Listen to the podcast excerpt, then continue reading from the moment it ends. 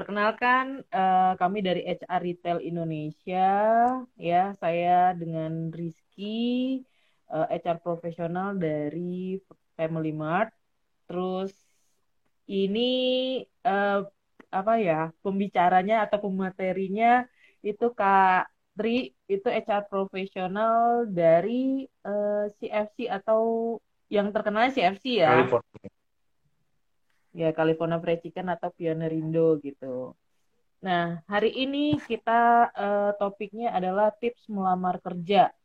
Jadi apa aja sih yang perlu kamu persiapkan? Nah, ini mungkin berdasarkan pengalaman kami atau kita di HR Retail merekrut karyawan gitu.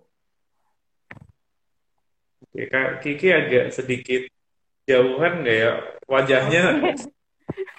Potong banget ya. Nah, baru kelihatan. Oke. Bisa di meja. Oke. Oh, bisa tulisin meja.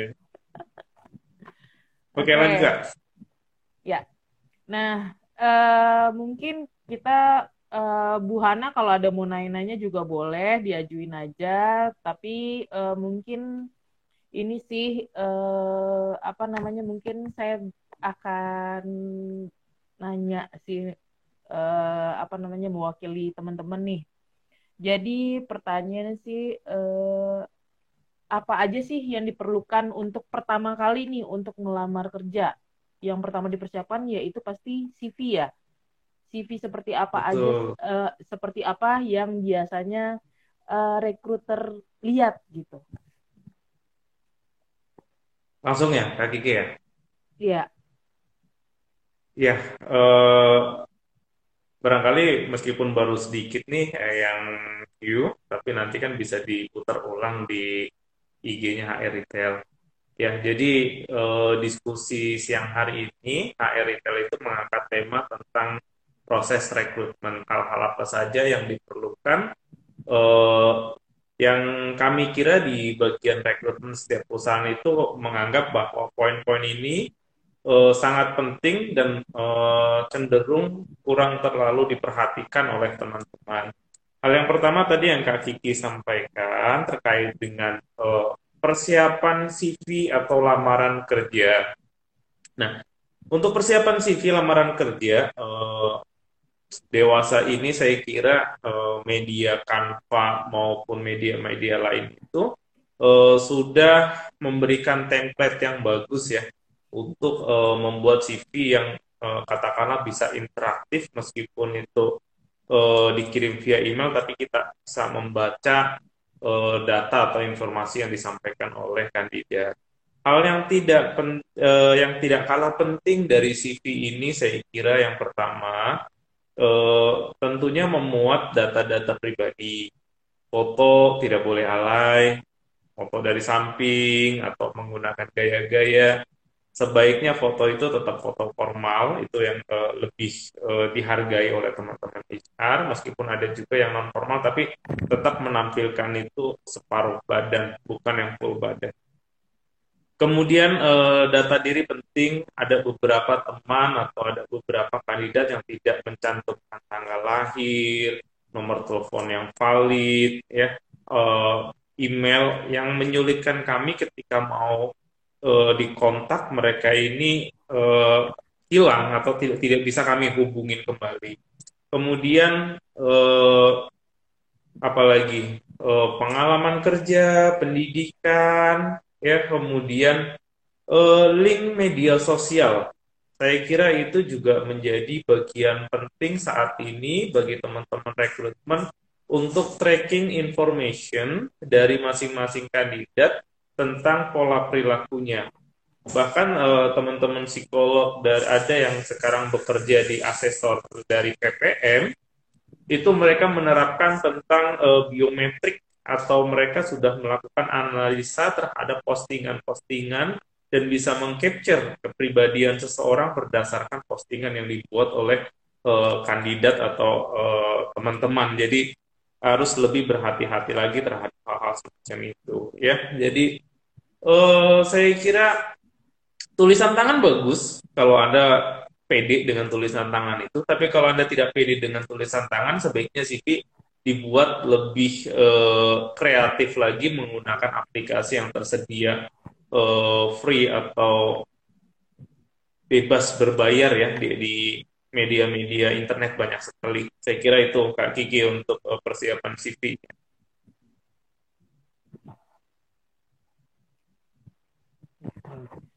Oke.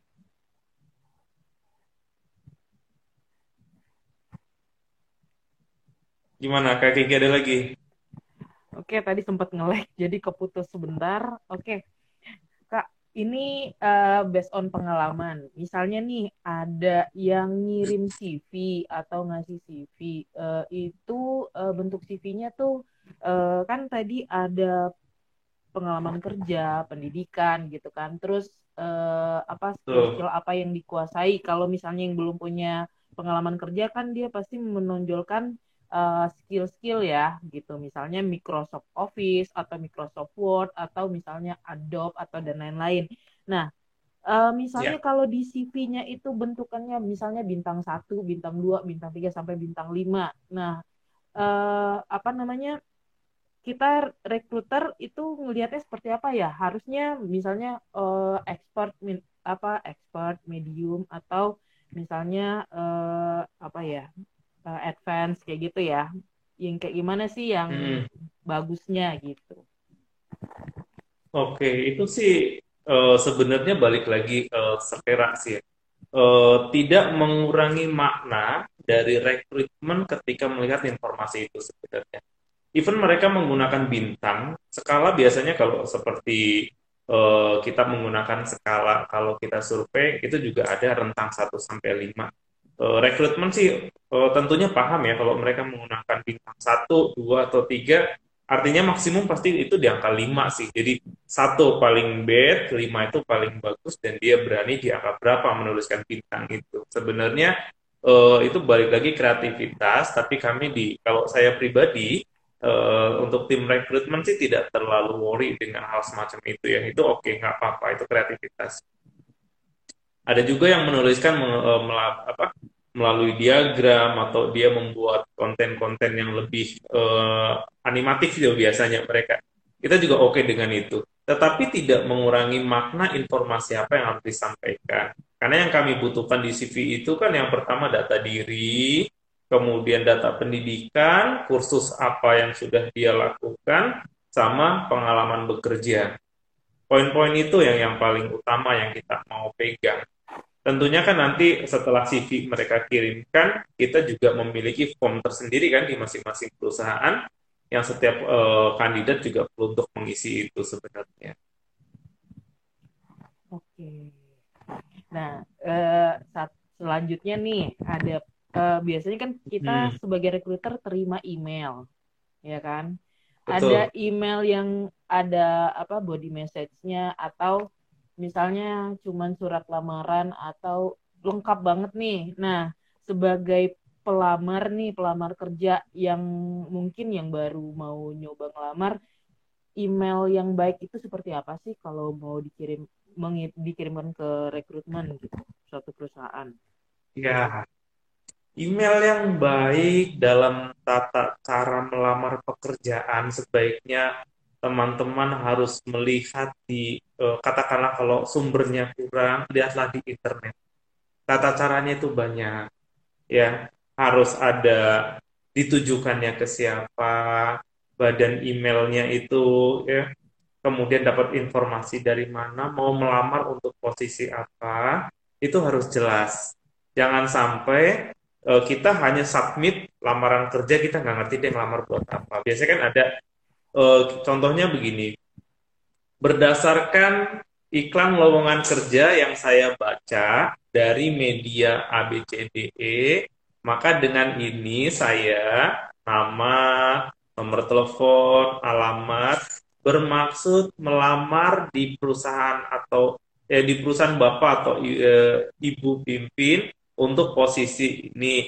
Terlampir adalah CV dan lamaran kerja saya. Mohon untuk direview atas perhatian dan kerjasamanya. Saya mengucapkan terima kasih. Itu bahasa yang paling polite sebenarnya.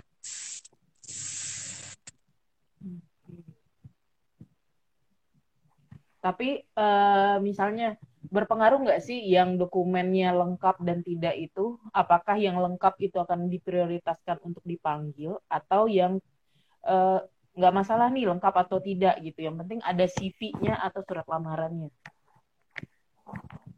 Oke, tentunya kami dari rekrutmen itu akan lebih tertarik satu orang yang lengkap mengirimkan dokumen. Kedua, kualifikasinya sesuai dengan posisi yang dilamar. Kan banyak orang asal coba, dia jurusannya misalkan jurusan hukum. Kita buka posisi untuk accounting staff. Yang kita butuhkan orang dari background-nya akuntansi, finance. Tetapi ada juga orang main ngelamar meskipun dia tahu dia lulusannya legal gitu. Terus ngelamar untuk posisi accounting, kami terima itu, tetapi kan kita rating dulu. Misalkan ada 20 kandidat yang masuk, kan kita ambil 10 yang terbaik dulu untuk kita proses. Artinya, jangan sia-siakan lamaran kerja Anda untuk kualifikasi yang tidak sesuai. Maka ketika Anda bertanya pada diri sendiri, kok saya sudah melamar tidak pernah dipanggil, itu harus mempertanyakan juga apakah posisi yang saya lamar sesuai dengan kualifikasi yang ditampilkan di dalam informasi lowongan kerja tersebut. Kalau dia lulusannya akuntansi lamar untuk accounting, pasti dia masuk nominasi. Dari masuk nominasi nih sama-sama orang accounting masuk nominasi, kita urutkan pastinya berdasarkan kelengkapan data, berdasarkan pengalaman kerja. Makanya itu penting sekali harus dimasukin berdasarkan katakanlah posisi tempat, misalnya kita buka di Jakarta, tapi orangnya saat ini dia tinggalnya di Padang, misalkan nih kayak Kak Kiki kan orang Padang ya, kita tinggalnya di Padang, terus kita mau proses nih, kita mau interview, tapi orangnya nggak bisa available untuk datang ke Jakarta katakanlah. Atau yang kedua, kita juga mempertimbangkan nanti dia bolak-balik seperti apa nih. Jadi kadangkala lamaran yang kita kirim itu harus mencerminkan situasi sama kondisi si pelamar. Jangan sampai Anda ngelamar dari wilayah Jawa Timur untuk di Jakarta, but you are not ready. Ketika kita mau panggil, Anda posisi masih di sana dan butuh waktu kurang lebih kan harus beli tiket A, B, C, D, E. 1 minggu lagi baru bisa, Pak. Ya kamu lewat oleh yang lain gitu. Ya. Oke. Nah, mungkin balik lagi yang di CV sih. Saya ingat-ingat pengalaman nih, misalnya kan ada beberapa orang yang istilahnya nomor HP dan nomor WA-nya beda nih. Ya, halo Sarah. Oke, terima kasih udah join. Nah, sebaiknya kita pelamar itu harus menuliskan apakah ini nomor WA, apa ini nomor yang bisa di call kayak gitu, karena kan rata-rata kalau kita telepon yang terlam itu seringnya nggak nyambung nih buat kita panggil kayak gitu, atau kita SMS nggak masuk karena nggak semuanya kita kirim by WA gitu misalnya. Oke. Ini pengalaman Kak Kiki nih, karena rekrutmennya biasanya lulusan SMA nih ya. Jadi gonta-ganti handphone ya orangnya ya. Iya. Yeah. Buat teman-teman itu sangat penting. Buat rekrutmen itu penting sekali. Anda harus mencantumkan. Kalau seandainya WhatsApp itu berbeda dengan nomor telepon, wajib dua-duanya dicantumkan. Ya, nomor WA-nya yang mana, nomor telepon yang bisa dihubungin mana. Persoalannya, tidak semua rekrutmen itu mau WhatsApp. Satu, orang kalau mau WhatsApp harus ngapain? Berarti harus simpen nomornya. Ketika dia harus simpen nomornya kan artinya dia harus menyediakan ekstra ya untuk bill saving di handphonenya dia baru hubungi orangnya. Jadi better nomor teleponnya disiapkan, mana yang terdaftar itu yang memang perlu untuk rekrutmen tahu, cantumkan, kemudian nomor WhatsApp juga cantumkan kalau itu dua nomor yang berbeda. Kalau satu nomor itu oke, tapi kalau kondisinya adalah nomornya berbeda, kelebihan handphone biasanya, wajib dua-duanya cantumkan. Jangan sampai kesempatan untuk direkrut hilang hanya karena kita tidak bisa dihubungi. Itu poinnya. Dan pastikan emailnya juga aktif ya, Kak. Email aktif tapi juga harus sering dibuka, itu problem ya, juga ya. Mereka. Problemnya seringnya itu misalnya apa ya? Udah satu minggu kadang misalnya di salah satu job portal tuh Kak, kita download nih datanya, ternyata si kandidat ini masukin emailnya salah gitu kan, misalnya gmail.com tapi bukan .com tapi .con gitu kan. Iya, itu jadi beda gitu kan, jadi nggak bisa kekirim. Oke. Terus ini setelah CV udah siap ya kan, terus kita cari lowongan gitu kan.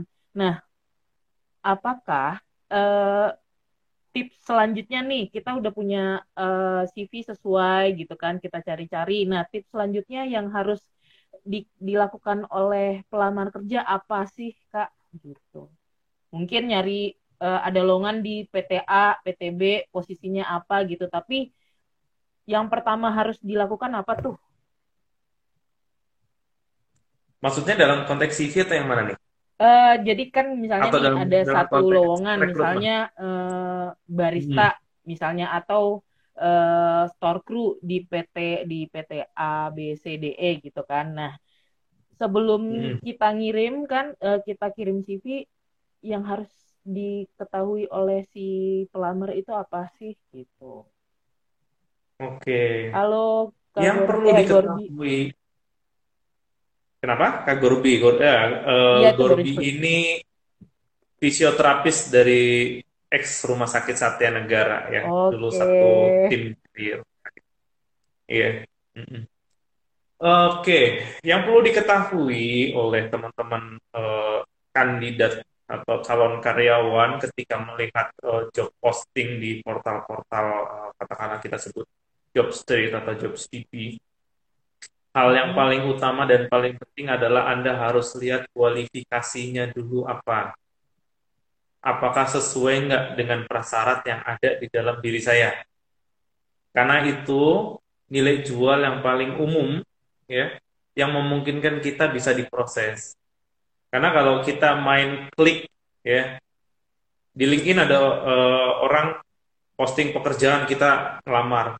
Kemudian di Jobstreet main lamar-lamar. Tetapi kalau kualifikasi kita tidak sesuai, ya, dengan kualifikasi yang diharapkan untuk posisi tersebut, kita wasting time. Kita buang-buang waktu sebenarnya.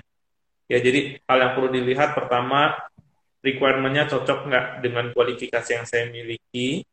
Yang kedua, katakanlah grade salary. Yang ketiga, lokasinya itu di mana, itu harus konsisten. Kalau Anda yakin bahwa Anda mau ditempatkan di Sumatera, berarti Anda harus mempersiapkan diri. Katakanlah kalau penempatan di Sumatera, tapi proses rekrutmennya adanya di Jakarta, tapi saya tinggalnya di Jawa Timur. Nah, itu sama aja yang tadi saya bilang, mempersulit diri sendiri sebenarnya. Ya, jadi sesuatu yang memudahkan Anda ketika ngelamar, ya positioning Anda itu jelas. Kalau Anda di Jawa Timur, carilah pekerjaan di sekitar Jawa Timur yang memudahkan Anda untuk ikutin proses. Meskipun dalam situasi tertentu seperti saat pandemi kayak gini, banyak rekrutmen dilakukan menggunakan media online seperti Zoom untuk interviewnya, itu barangkali juga akan sangat membantu. Kalau ini adalah bagian kekhawatiran bahwa proses rekrutmen akan sulit, tapi kami kira di beberapa perusahaan yang masih melakukan rekrutmen, justru kreativitasnya sekarang mungkin pengecualian dari tadi yang saya sampaikan. Anda dari wilayah manapun bisa apply asal sesuai dengan requirement. Yang kedua, proses interviewnya tidak perlu datang ke kantor, bisa melakukan seperti media sosial seperti ini. Ini pengecualian dari saya kira. Oke. Kayak tadi berarti lihat kecocokan dengan kualifikasi, terus grade dari salary-nya sendiri, dan lokasi ya, lokasi penempatan gitu. Betul. Nah, betul, tapi betul. Selain itu, misalnya nih, kalau berdasarkan pengalaman kan, kalau kita sering job fair gitu ya Kak. Misalnya ada di job fair, ada perusahaan A, B, C, D, E gitu kan, semua orang yang datang ke situ akan apply. Nah, sebagai pelamar, apakah kita harus cari tahu tentang perusahaan tersebut nggak sih sebelum kita ngelamar nih? Misalnya dari kualifikasi cocok nih, lulusan SMA, lulusan D3 atau S1, umurnya cukup semua gitu kan, kemampuan juga ada.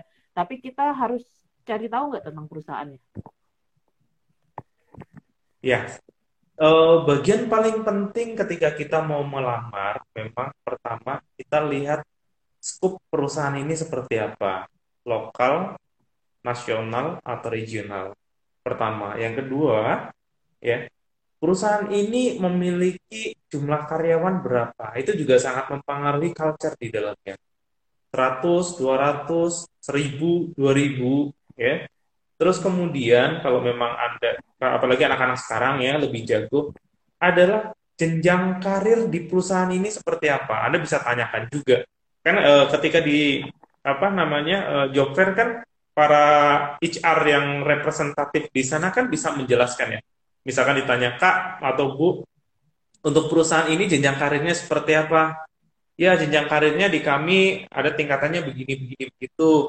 Terus ada pelatihan-pelatihan nggak ya di dalamnya yang bisa memungkinkan kompetensi karyawan itu terasah dan lebih baik lagi? Oh ya, kami selalu seperti ini, seperti itu. Nah, ketika Anda bisa melihat, wah, lingkup perusahaannya besar, jenjang karirnya oke, terus kemudian ada pelatihan-pelatihan atau sarana yang dikembangkan oleh perusahaan, saya kira itu modal yang cukup. Tentunya juga lihat grade salary-nya di angka berapa. Kalau Anda fresh graduate, saya pikir itu nggak ada pilihan. Anda harus ikutin saja dulu. Yang penting tidak di bawah UMK. Bargaining position sama bargaining price atau gajinya ya nanti pasti sesi negosiasi interview lah ya.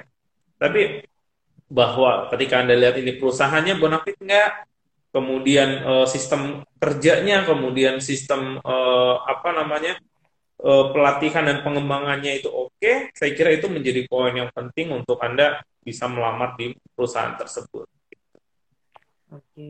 Jangan sampai kalau Anda, kalau sekarang mungkin nanti kalau ngomongin yang berikutnya ya, undang-undang cipta kerja, kalau kita bilang tentang jam kerja yang fleksibel itu yang beda lagi nanti. Meskipun karyawannya cuma 25, itu bisa oke. Tapi itu bahasan berikutnya lah ya.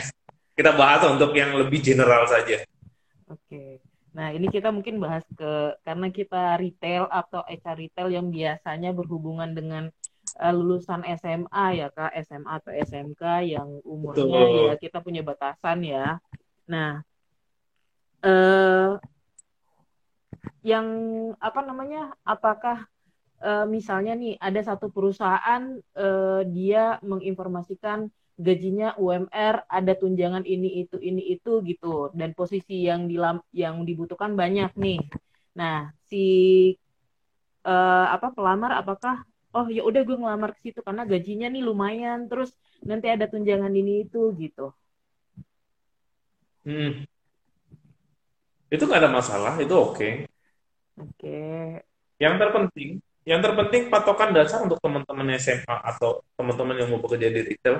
Dasar standar gaji yang diterapkan atau dipakai adalah mengikuti UMR atau UMK tempat di mana kita ditempatkan atau tempat di mana perusahaan itu berada. Kalau kemudian offering gajinya katakanlah pada akhirnya tidak mencapai level UMK ya, gaji pokok sama tunjangan tetap di umumnya ya, walaupun itu di split atau dipecah. Itu better sih kalau buat saya pribadi. No, kalau saya pribadi no, kecuali ya balik lagi, kesepakatan kedua belah pihak itu paling kuat. Balik lagi, apakah Anda oke dengan itu? Enggak. Tapi umumnya kalau mau menilai sebuah perusahaan yang dia itu bonafit atau dia perusahaan yang oke, adalah yang pertama yang perlu kita lihat adalah ketika kita dikontrak, sudah menjadi karyawan tentunya, ini beda dengan tenaga harian lepas dan lain-lain, yaitu di luar itu. Kalau kita dikontrak, apakah gajinya itu sesuai dengan standar UMK atau tidak? Kalau sesuai dengan standar UMK, ya balik lagi sih. Mau UMK atau enggak, ya balik lagi di Andanya sebagai pelamar. Tapi kalau saya pribadi ya, kalau memang offering-nya ada di UMK, ya carilah yang perusahaan yang bisa menawarkan itu. Oke. Kak, balik lagi nih ke masalah karena kalau di retail sendiri ya, mungkin di retail store, kalau Retail sendiri kan istilahnya adalah suatu perusahaan yang menjual barang atau jasa ke konsumen akhir, ya, itu adalah retail gitu kan. Betul. Nah, balik lagi nih, ternyata mungkin kalau secara, karena saya kerja di retail dan beberapa interview dari perusahaan-perusahaan atau restoran-restoran nih gitu kan, gajinya ya kadang-kadang misalnya mungkin belum sampai UMK atau UMR sekarang gitu, misalnya nanti pakai istilahnya istilah butuh waktu lah untuk sampai UMR sendiri gitu, sampai standar yang seharusnya. Nah, sebagai pelamar yang baru lulus sekolah atau baru pengalaman 1 tahun, gaji lebih milih gaji atau misalnya oh ya udah saya mau buat dapat pengalaman dulu deh gitu. Sama kayak mana duluan ayam apa telur gitu ya prosesnya. Ini sih balik lagi apa ya namanya normatif sih ya Pak Kiki, Kak Kiki. Artinya gini, kalau aturan normatif itu kan aturan yang mengikuti ketentuan undang-undang. Saya kira tapi meskipun ada beberapa perusahaan yang katakanlah di 1 atau 2 tahun awal tidak menerapkan UMK atau barangkali perjanjian-perjanjian ini adalah pemagangan dulu ya. Kita lihat dulu di dalamnya prospeknya seperti apa. Memang barangkali ada 1 tahun atau 2 tahun di beberapa perusahaan itu tidak menerapkan UMR dulu, tapi jenjang karir jenjang berikutnya nanti ada upahnya, upah yang katakanlah ada perubahan atau revisi ya. Jadi yang paling umum memang lihat dulu perjanjian kerjanya. Apa yang sudah diperjanjikan itu yang kemudian menjadi kesepakatan. Ya ketika sudah sepakat ya udah jalani. Tidak lagi mengatakan di sana ada teman saya digaji sekian, kok saya cuma digaji sekian. Di sana gaji teman saya udah lebih tinggi dari yang satunya, kan? Ya artinya semua butuh proses dan kesempatan itu kan katakanlah sekarang kalau kerja kesempatan kerja juga tidak terbuka luas. Saya kira tidak semua perusahaan katakanlah membuka lowongan pekerjaan. Apalagi kalau konteksnya sekarang konteks pandemi.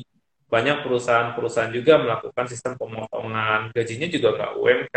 Tetapi ya balik lagi, kesepakatan antara pihak pekerja dengan pihak si karyawan, dengan melihat situasi seperti ini, maka gaji yang di-offering adalah gaji segini. Oke atau enggak? Bahwa nanti situasi sudah membaik, atau setelah 1 tahun, 2 tahun, situasinya sudah oke, kemudian gajinya akan kembali ke gaji normal, mari kita bersepakat lagi. Kan artinya seperti itu biasanya proses.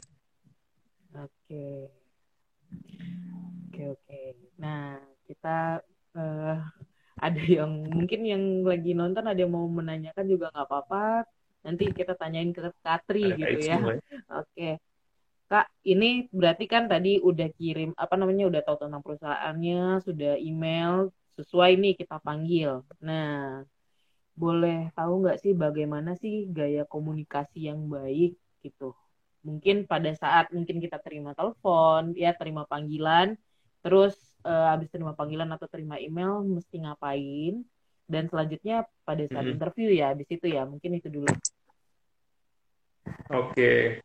Ya, ini big problem umumnya untuk teman-teman SMA atau fresh graduate ya. Ketika melakukan sesi interview atau komunikasi baik media elektronik ya, etika komunikasi yang baik ini satu problemnya adalah mereka itu tidak terlalu aktif ya. Jadi mereka lebih sibuk orang kalau sibuk dengan gadget jarang bersosialisasi, apalagi lebih banyak menggunakan bahasa-bahasa gaul nih biasanya kalau interview kagok mereka. Saya sering melakukan walking interview teman-teman dari katakanlah daerah ada dari Sukabumi, Cianjur, logatnya nanti dicampur antara logat Sunda dengan bahasa Indonesia. Tapi kalau buat kami oke lah masih diterima, itu masih lucu gitu ya. Tetapi biasanya bahasa tubuh itu paling penting buat kita. Kita bisa memahami mereka yang dari daerah mencampur bahasa Indonesia, bahasa daerah, karena nggak semua orang loh bisa bahasa Indonesia dan itu memang sulit. Ya, jadi body language itu yang utama. Yang pertama adalah kontak mata. Ya, Meskipun di Indonesia kontak mata itu sesuatu yang sangat annoying atau sesuatu yang sangat tidak sopan, tetapi paradigma makin kesini saya kira kontak mata itu penting. Yang kedua ya intonasi bicara, Anda harus pede, Anda harus berani, harus yakin dengan diri sendiri. Memang gugup ya, menghadapi HRD gugup, tetapi tetap kita harus menyampaikan kalau Anda jujur, Anda tidak melebih-lebihkan informasi, Anda bisa kok menyampaikan pelan-pelan, ya apa adanya. Ya. Tetapi persiapan itu kan katakanlah orang butuh waktu. Oke, nggak apa-apa. Sebelum interview latihan dulu apa yang mau disampaikan. Halo, nama saya Tri, saya berasal dari sini. Umur saya sekian, saya saat ini melamar untuk posisi ini, bla bla bla bla. Demikian perkenalan dari saya.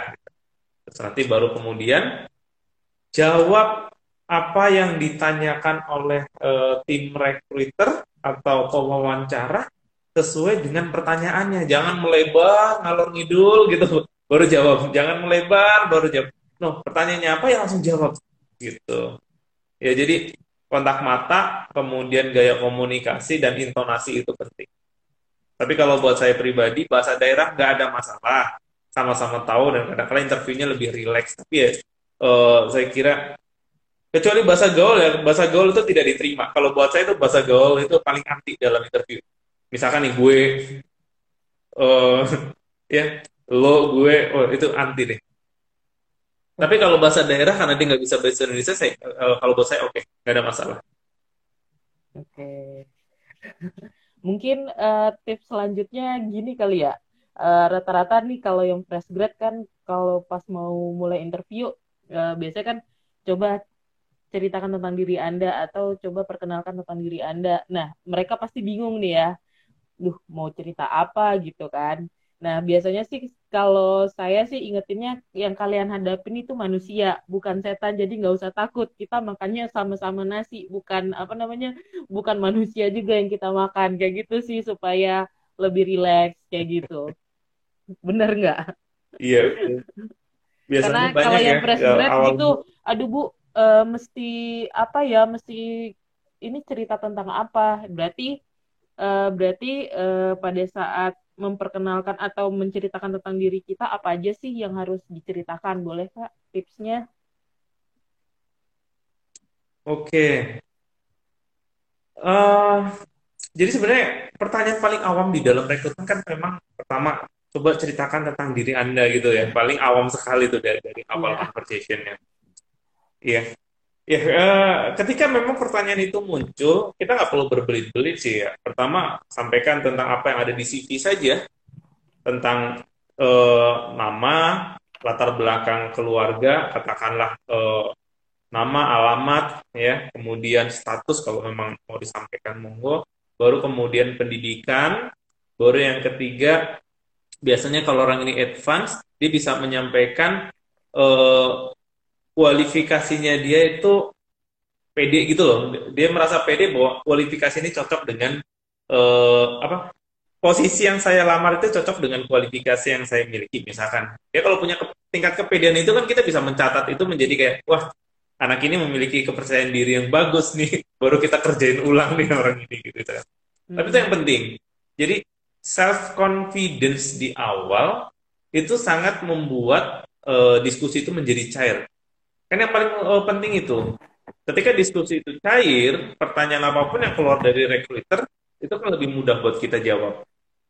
Jangan anggap mereka seperti guru yang killer ya, kita lebih ketakutan gitu. Tapi biasanya, udah anggap mereka seperti teman. Tapi jangan lebay juga gitu. Berarti open mind lah untuk mereka bahwa itu tugas mereka untuk bertanya. Mereka nggak akan galak-galak amat kok selama kita itu paham yang ditanyakan dan kita menjawab sesuai dengan maksud dari pertanyaan itu.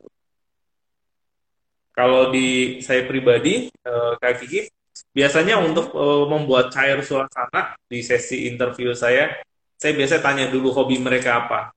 Okay. Tapi sebenarnya tujuan saya mau arahin misalkan, kamu hobinya apa? Gitu. Bisa nyanyi nggak? Oh nggak bisa, yakin kamu bisa nyanyi. Coba deh nyanyi sebentar deh. Itu sebenarnya bagian dari membuat suasana cair sih sebenarnya. Kadang-kadang dari HRD kan juga membantu mereka ya untuk biar lebih tenang. Ketika mereka sudah tenang, ajak ngobrol santai, baru kita tanyakan ke fokusnya apa nih yang mau ditanyakan. Gitu.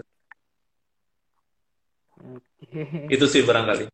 Iya biasanya sih suruh tarik napas, lepasin, tarik napas, lepasin, coba ngomong lagi. Pernah nyuruh push up nggak kira-kira? Enggak sih. Enggak. Kalau okay. Di saya sendiri mungkin karena nggak bisa yang joknya yang itu ya, jadi kadang-kadang jok garing yang kadang-kadang si kandidatnya juga nggak ngerti. Jadi kaku. Jadi tiba-tiba. Mata pandang dong. Enggak sih. Jadi kayak gua apaan sih gitu kan, jadi dia lebih santai. Oke, terus nah pada saat ini ya, pada saat interview, nah pada saat interview itu kita ngelihat nggak sih cara dia berjalan seperti itu, cara dia berjalan ke arah kita recruiter, terus nanti pada saat dia duduk seperti apa itu juga jadi bahan ini nggak? Bahan istilahnya bahan dari ini loh, ini orangnya begini, ini orangnya begitu. Bahan evaluasi atau penilaian kita ya sebagai recruiter ya. Ya, body language itu kadangkala karena kan 80% dari komunikasi itu kan munculnya dari body language ya. Sesuatu yang tidak disadari oleh si kandidat gitu. Justru itu bagian yang penting juga masuk di dalam catatan kita. Apakah dia semangat atau tidak, duduknya nyender atau duduknya tegap, ya kemudian ngomongnya powerful atau ngomongnya menye-menye lembek gitu ibaratnya, ya jadi poin-poin itu malah justru poin yang kita pegang benar. Okay. Kalau orang ini dari awal aja gesturnya sudah nggak meyakinkan, mau sebagus apapun hasilnya on paper, kadang-kala itu menjadi pertimbangan kita. Yakin nggak sih kira-kira orang ini cocok untuk posisi ini? Yakin nggak sih orang ini? Gitu. Nah, kemudian interviewnya diperdalam lagi. Kemudian kita melakukan probing lagi. Kira-kira nanti koheren nggak? Cocok nggak sih antara body language dia, jawaban dia, dengan hasil tesnya? Nah, itu kan orang psikologi atau recruiter itu kan melihat itu. Kita nggak bisa ngomong, dari hasil psikotes ini orang bagus, tapi komunikasinya kurang oke, orangnya kayaknya kok agak males. Nah, kita kombinasikan tuh hasil-hasil tes, komunikasi, interviewnya seperti apa, baru nanti muncul satu kesimpulan. Yang kesimpulan itu kemudian kita gunakan kuantifikasi 0-100% kecocokan atau match-nya si kandidat ini di angka berapa nih.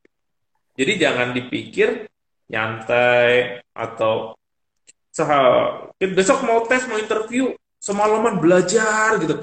Orang HRD pasti bilang, kalau besok mau tes atau interview, hari ini apa yang harus kamu lakuin? Tidur. Istirahat yang cukup. Kita nggak nyuruh kamu belajar. Itu kan benar seperti itu kan ya? Istirahat yang cukup. Iya, biasanya kalau ada yang nanya, kalau mau psikotes apa aja sih yang perlu disiapin? Udah tidur, sarapan, udah kelar. Tidur, betul. Itu kata kuncinya. Iya, tidur, istirahat cukup sama makan karena otak butuh ini ya nutrisi. Oke, Kak Tri nih, Kak Ismu ada nanya nih. Ini bukan untuk tipsnya si pelamar ya, ini lebih ke kita sebagai recruiter nih. Pertanyaan Kak Ismu, Kak tanya dong, kenapa sih wajah HRD rekrutmen mukanya jutek-jutek kayak gitu? Masa sih saya kalau merekrut orang senyum terus loh, itu kayaknya itu nggak bisa digeneralisir loh, kakinya senyum itu bukannya.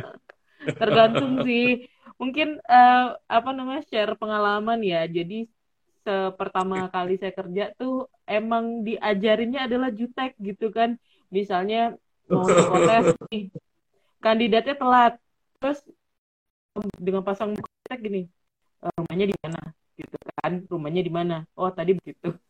Berangkat jam berapa, emang nanyanya itu, oh ya udah nanti nunggu schedule berikutnya aja, kayak gitu. Terus lama-lama ketika pindah ke retail seperti ini gitu kan, retail seperti ini yang kita hadapin adalah orang-orang yang baru mau kerja, baru punya pengalaman setahun yang nggak biasa berhadapan dengan orang lain ya, mungkin lebih mukanya jadi lebih nice kayak gitu sih. Tapi kalau lagi diam muka kita emang kayak jutek sih, jadi kayak orang mau makan orang gitu kalau orang lihat sih gitu. Mungkin Kak Tri ada pengalaman juga nggak? Oke, honestly gini, saya kira karena mereka butuh pekerjaan. Mereka sangat melihat emosional dari si rekrutmen. Karena kan mereka memiliki harapan untuk diterima. Yeah. Ketika harapannya mau diterima, orang lagi capek nih, rekrut orang 100-an orang. Mukanya lagi nggak pasang senyum aja, dianggap orangnya jutek. Karena kitanya mau diterima, jadi kesannya itu kayak penerimaan perusahaan ini gimana sih terhadap saya, kan gitu, itu pertama. Yang kedua, saya selalu sampaikan ke tim saya di rekrutmen itu. Memang betul yang tadi disampaikan Kak Kiki. Kalau kita rekrut anak-anak lulusan SMA atau untuk di bagian retail, kita nggak bisa serius-serius. Justru kita lebih cair interview dengan mereka. Karena levelnya, kalau kita interview dengan lulusan S1, lulusan D3, mungkin kita akan berbicara tentang what is your setting goal? Atau what the next? Apa yang mau kamu lakukan berikutnya, segala macam ya, yang lebih saintifik barangkali gitu. Tapi kalau sama lulusan SMA, kita kadang-kala senyum-senyum sendiri lihat tingkah pola mereka gitu. Interviewnya lebih santai, udah nih duduk. Kadang-kala kalau saya interview, udah 5 orang nih sekalian sini ngobrol bareng. Nah, kita catetin satu persatu yang nggak bisa kita lakukan untuk level yang lain. Tapi kalau untuk levelnya untuk operation lulusan SMA, kita lebih cair. Ya. Tapi bahwa nggak ngomong 75% persentase ya, bahwa secara sebagian besar HRD mukanya jutek, saya pikir oke, kalau HRD-nya orang legal atau orang SM, kalau psikologi kayaknya enggak dong. Mungkin first impression, karena psikologi baik-baik gitu. Mungkin first impression-nya kita mungkin kayak gitu, first impression. Kita orang lihat, wah ini jutek nih, ini galak nih gitu kan. Pas sudah kenal, ya ampun, nggak mau kenal lagi kayaknya. Nggak mau kenal lagi. Oke. Okay. Ya, halo Kak Elizabeth. Oke. Gitu. Itu Kak King bilang, saya sih ngerasa diri ganteng-ganteng aja ya. Oke, Kak King. Kumis jenggot udah dicukur belum? Ini ada Mira nih, Elizabeth Mira nih. Kenal nggak? Masih ingat nggak Kak Kiki Mira? Temen S2. Mira, kenal sih. Amnesia. Saya kabur. Geng saya ada Titi, ada Mira. Oke. Nih Mbak, kemarin ada yang nanya ke saya sih gitu kan. Mungkin berhubungan juga di sini ya, Jadi kenapa sih kalau rekrutmen itu kadang-kadang ngelihat fisik sering, dianya bilangnya sering. Kenapa sih rekrutmen retail terutama melihat fisik? Nah, dari Kak Tri nih boleh ngejelasin nggak? Atau boleh share kenapa sih kalau kita ngeliat fisik itu? Halo Mira. Misalnya ngeliat fisik itu seperti apa nih Kak? Mungkin yang cantik, yang ganteng, kayak kaking gitu kan. Menantu idaman katanya gitu. Laki-laki idaman itu potong kumis, laki-laki idaman. Ya, jadi balik lagi, standar masing-masing perusahaan kadangkala itu ada unwritten ya, ada yang tidak tertulis, yang tidak semua calon karyawan itu tahu atau harus tahu. Misalkan, kenapa sih untuk di retail minimum perempuan harus tinggi badannya 100 sekian, yang laki-laki jadi 100 sekian, kenapa harus cari yang cantik, kalau saya nggak cantik kenapa nggak diterima, nggak juga. Banyak juga yang katakanlah mau ngomong standar ya, tapi standar orang kan beda-beda. Nggak juga, ada orang yang biasa-biasa saja, karena gaya komunikasinya bagus, kita lihat kalau jadi kasir nih, orang ini jago nih, kayaknya ngejual nih. Nggak ada masalah dengan itu. Kemudian, orang ini katakanlah nggak tinggi, tapi kok nggak diterima, kayaknya diskriminasi. Nggak juga, masih banyak perusahaan tidak melihat standar itu sebenarnya, tetapi bahwa memang ada sesuatu atau ada aturan tidak tertulis yang berlaku di sebuah perusahaan, itu balik lagi ke culture. Tapi kan tidak etis kalau kita sampaikan, misal sekarang saja kalau kita posting di Jobstreet, kita nggak boleh loh ngomong posisi ini laki-laki, khusus laki-laki, itu nggak boleh, harus general. Kalau di Jobstreet ya, kita nggak ngomong khusus laki-laki atau khusus perempuan, nggak boleh tinggi. Ngomong itu nggak boleh misalkan, kan kayak gitu. Tetapi ya balik lagi ya, kalau Anda yakin, Anda pede dengan posisi itu gitu misalkan ya, Anda fight. Ya pada akhirnya nanti kan pilihannya adalah Anda worth it atau enggak untuk diterima, kan itu. Kalau Anda sudah berasumsi, kenapa yang dicari yang cantik, yang tinggi, yang segala macam, definisi cantik, ganteng itu sangat relatif. Kita nggak bisa. Antara saya yang rekrut dengan Kak King atau Kak King yang rekrut juga beda tentunya. Paradigma ganteng yang seperti apa, cantik yang seperti apa, kan kita nggak bisa standarkan nih, nggak ada alat ukurnya lagi untuk mengukur presentase ganteng cantiknya gitu.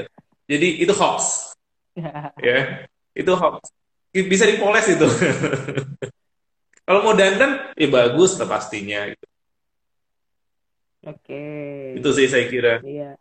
Sebenarnya sih balik lagi ke perusahaan masing-masing sih, tuntutan perusahaannya mintanya seperti apa gitu kan. Misalnya kalau dulu ada pengalaman, pokoknya saya maunya bersih gitu kan. Nah bersihnya ini kan tergantung kita masing-masing ya gitu. Misalnya melihat atau ada juga perusahaan yang berani terang-terangan kalau dia posting di medianya sendiri atau Instagram sendiri, misalnya tinggi badan untuk wanita 157, untuk laki-laki 165. Maka kalau ada yang lamar di bawah standar itu, ya jangan salahkan, karena udah jelas-jelas kita tulis. Terus tulis ya, kalau kita belum menikah gitu kan? Belum menikah, tapi Anda udah menikah ngelamar, ya jangan salahkan. Itu balik lagi hak prerogatif dari masing-masing perusahaan, kan mereka mau menyesuaikan si karyawan dengan culture yang ada di perusahaannya. Ini bukan tentang diskriminasi. Diskriminasi itu kalau Anda datang nggak ada info apapun, oh Anda orang Jawa ya, nggak usah. Oh Anda orang Muslim, nggak usah. Oh Anda pendek banget, nggak usah. Itu namanya diskriminasi. Tapi kalau dari awal kita sudah tuliskan itu, Anda harus tahu situasinya kan gitu. Makanya pelajari benar informasi apa yang disampaikan di dalam info lowongan kerja itu. Kalau sesuai dengan kualifikasi, take it. If not, ya leave it. Gitu loh. Iya, benar. Itu ada Mbak Hawa Enisa. Ini senior saya dulu, mantan manajer CFC yang saya gantikan. Sekarang udah jadi CRP. Kemarin grupnya ini, abnormal. Tapi sekarang job seeker ya kelihatannya ya, lagi nyantai dia. Oke, next silakan. Iya, terus mungkin sedikit ngejelasin ya tadi ya, balik lagi yang masalah fisik sih, karena mungkin itu banyak pertanyaan, kenapa sih harus tingginya segini? Nah misalnya kalau di saya misalnya, kenapa harus tinggi cewek boleh harus di atas misalnya 155? Nah misalnya Kak, boleh nggak sih misalnya saya tulis 155, tapi kenyataannya tingginya 150 atau lebih kurang gitu. Nah, itu nanti akan jadi bahan evaluasi ya?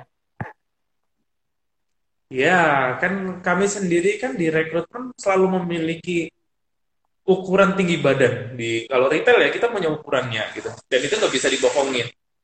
Ada juga, Pak, saya di rumah diukur 170, kenapa di sini 150? Kamu pakai ukuran apa di rumah? Gitu misalkan gitu. Kita di sini ukurannya udah standar nih gitu. Tapi kan kita tidak bisa serta-merta ngomong, oke, kamu ditolak. Oke, kamu nggak diterima. No, nggak apa-apa, kita catat saja untuk menghargai. Tapi sebenarnya Anda out of the list. Kalau ada 100 orang lamar, kita butuhnya 5. Masa ya orang-orang yang udah disqualified itu tetap kita lanjutin prosesnya sampai interview manager? Nggak perlu. cut aja di sesi 1, kan biasanya kayak gitu. Yeah. Kenapa saya gugur di sesi 1? Ada yang kurang. Baik tinggi badan, baik hasil tes, atau hasil yang lainnya yang kita mempermudah. Kenapa harus ada cut-off sih, Kak? Ya bayangin aja sore hari saya harus interview 100 orang buat apa? Maka ada sistem cut-off gitu kan ya, dari awal. Memang kalau nggak layak ya dari awal udah cut gitu. Oke. Iya juga sih, kadang ya itu seringnya kita pas udah ngukur tinggi, aduh ini dia udah ngantri lama gitu kan, ternyata tingginya kurang, misalnya dari 300 orang, terus dia baru diukur tingginya. Di dokumen kita tandain langsung. Iya, di dokumen kita tandain. Langsung gini. Coret lagi atau, cuman gini. Kalau pengalaman saya sih kalau misalnya walk-in seperti ini, jadi daripada lama-lama, biasanya saya langsung ngomongin kualifikasinya nih apa. Kalau udah menikah silakan pulang. Kalau yang perempuan tingginya kurang dari 155 silakan pulang gitu kan, daripada kalian lama-lama seperti itu sih kalau di karena saya, gitu. Kak Kiki tahu kan ya, kenapa standar tinggi badan itu penting? Sekarang kita menggunakan POS. Mm-mm. Sama nggak? Family Mart juga menggunakan POS. Iya, POS. POS itu tinggi loh. Mm-mm. Ya POS itu bukan yang ini tinggi, jadi mejanya udah tinggi, POS-nya tinggi. Masa ya POS-nya suruh diturunin gitu kan nggak mungkin gitu kan. Jadi kasihan dia nanti cuma naik ke atas gitu, karena kan dia tinggi. Itu poinnya sih. Jadi kalau saya terima Anda, itu menyulitkan diri Anda sendiri, serius. Ya. Oke. Terus juga apa ya, misalnya mungkin yang istilahnya kayak saya nih badannya kan berisi, bukan berisi sih, emang gede gitu kan. Nah, orang gendut kayak saya atau ini yang kebanyakan ya, bisa kerja nggak sih gitu kan. Nah, kalau dari Kak Tri nih, kalau melihat ketemu sama kandidat nih, kan istilahnya kita udah nulis mungkin berat badan proporsional, tapi kan istilahnya kita ngelihat si orang ini lagi, pelamar ini lagi nih mau kita terima atau enggak. Nah, kalau di Kak Tri, pengalaman misalnya yang segede saya atau misalnya lebih kecil lagi gitu ya, itu bakal diterima. Kalau yang diterima itu seperti apa sih? Kalau Anda bisa membuktikan bahwa Anda bisa gesit di dalam bekerja, itu menjadi pertimbangan. Okay. Misal, overweight, tinggi tapi besar gitu. Tetapi kalau jalannya gesit, ngomongnya cekatan, kemudian komunikasinya oke, tidak ada masalah dengan itu, tetap masuk di dalam catatan kami untuk dilanjutkan. Tetapi kalau badannya udah merasa minder, badannya over, ngomongnya juga lemah lembut, gak jelas, kemudian jalannya kelemar-kelemar, ngapain kalau kita bisa dapat yang lebih better dari itu, ngapain kita harus cari kandidat yang tidak niat untuk posisi itu. Kalau Anda membutuhkan posisi ini, ya Anda harus berjuang, ya Anda harus bisa meyakinkan si recruiter bahwa Anda layak untuk itu, meskipun badan Anda overweight misalkan gitu. Tapi sebenarnya tidak ada diskriminasi untuk itu gitu. Mm-hmm. Tapi bahwa nanti catatannya dibilang proporsional itu kan sangat-sangat general ya. Tetapi fakta lapangan nanti membuktikan kamu seperti apa, ya kamu sendiri yang bisa profit. Seperti itu. Karena ya itu balik lagi, yang pertama tadi pada gaya komunikasi adalah body language ya, gimana pada saat jalan itu kelihatan orangnya seperti apa gitu kan. Karena dari perusahaan retail pasti menyiapkan, kalau jujur nih, kalau di saya menyiapkan satu ukuran, misalnya kalau secara tertulis adalah badan proporsional, tapi di kitanya pun tetap mempersiapkan ukuran yang XL atau XXL gitu, tetap ada kita siapin kayak gitu. Ada, karena, iya, tetap aja ada deviasinya ya, meskipun ukurannya sudah kita buat, tapi ada tingkat toleransi lebih dan kurangnya berapa yang kita tetap bisa pegang itu. Oke. Nah, tadi saya kira waktunya bentar lagi habis, Kak Kiki. Iya, udah sejam ya. Oke. Nah, iya. Ini mungkin kalau upah nanti kali ya, tentang upah. Tadi udah ada pembicaraan sedikit. Nah, kalau misalnya udah di awal sudah. Nah, kalau misalnya gini, gimana sih cara ngatasi nervous gitu, Kak, kalau mau interview? Practice make perfect. Kalau Anda latihan, Anda akan sangat mengurangi nervous. Anda mau diinterview, ya Anda latihan ngomong. Anda harus ibaratnya kayak orang mengatakan tarik nafas dalam-dalam, stay cool, kalem, itu bisa mengurangi. Karena kan orang grogi, pikirannya blocking. Orang kalau grogi itu nggak bisa mikir, yakin tuh. Jadi, ya jadi kalau buat saya, untuk bisa mengakali itu ya, Anda harus stay calm, ya. Kemudian praktis, ya. Latihan, latihan, dan latihan. Karena kuncinya di interview itu. Mau sebagus apapun paper Anda, tapi kalau di interview gaya komunikasi Anda tidak menunjukkan seperti apa yang Anda tulis atau report dari hasil ini, itu nggak worth it sih. Biasanya itu akan sangat mengurangi nilai, saya kira. Ini ada Mbak Oktariana Made, ini HR manager kalau nggak salah dari Brawijaya Hospital. Dulu sama-sama dari Satya Negara, rumah sakit. Oke, halo Kak Okta. Selamat datang. Ya, welcome. Gitu. Oke, next apa lagi? Jawab nggak tadi? Kenapa? Ngejawab sih. Jadi, menjawab? Ini 021 udah mau habis lagi. Mau kita lanjut atau gimana? Saya sebenarnya jam 4 itu ada sesi kedua dengan live ya sama Mbak Dewi. Ya. Okay. Sama Dewi, tapi saya kira dicukupkan saja. Saya kira udah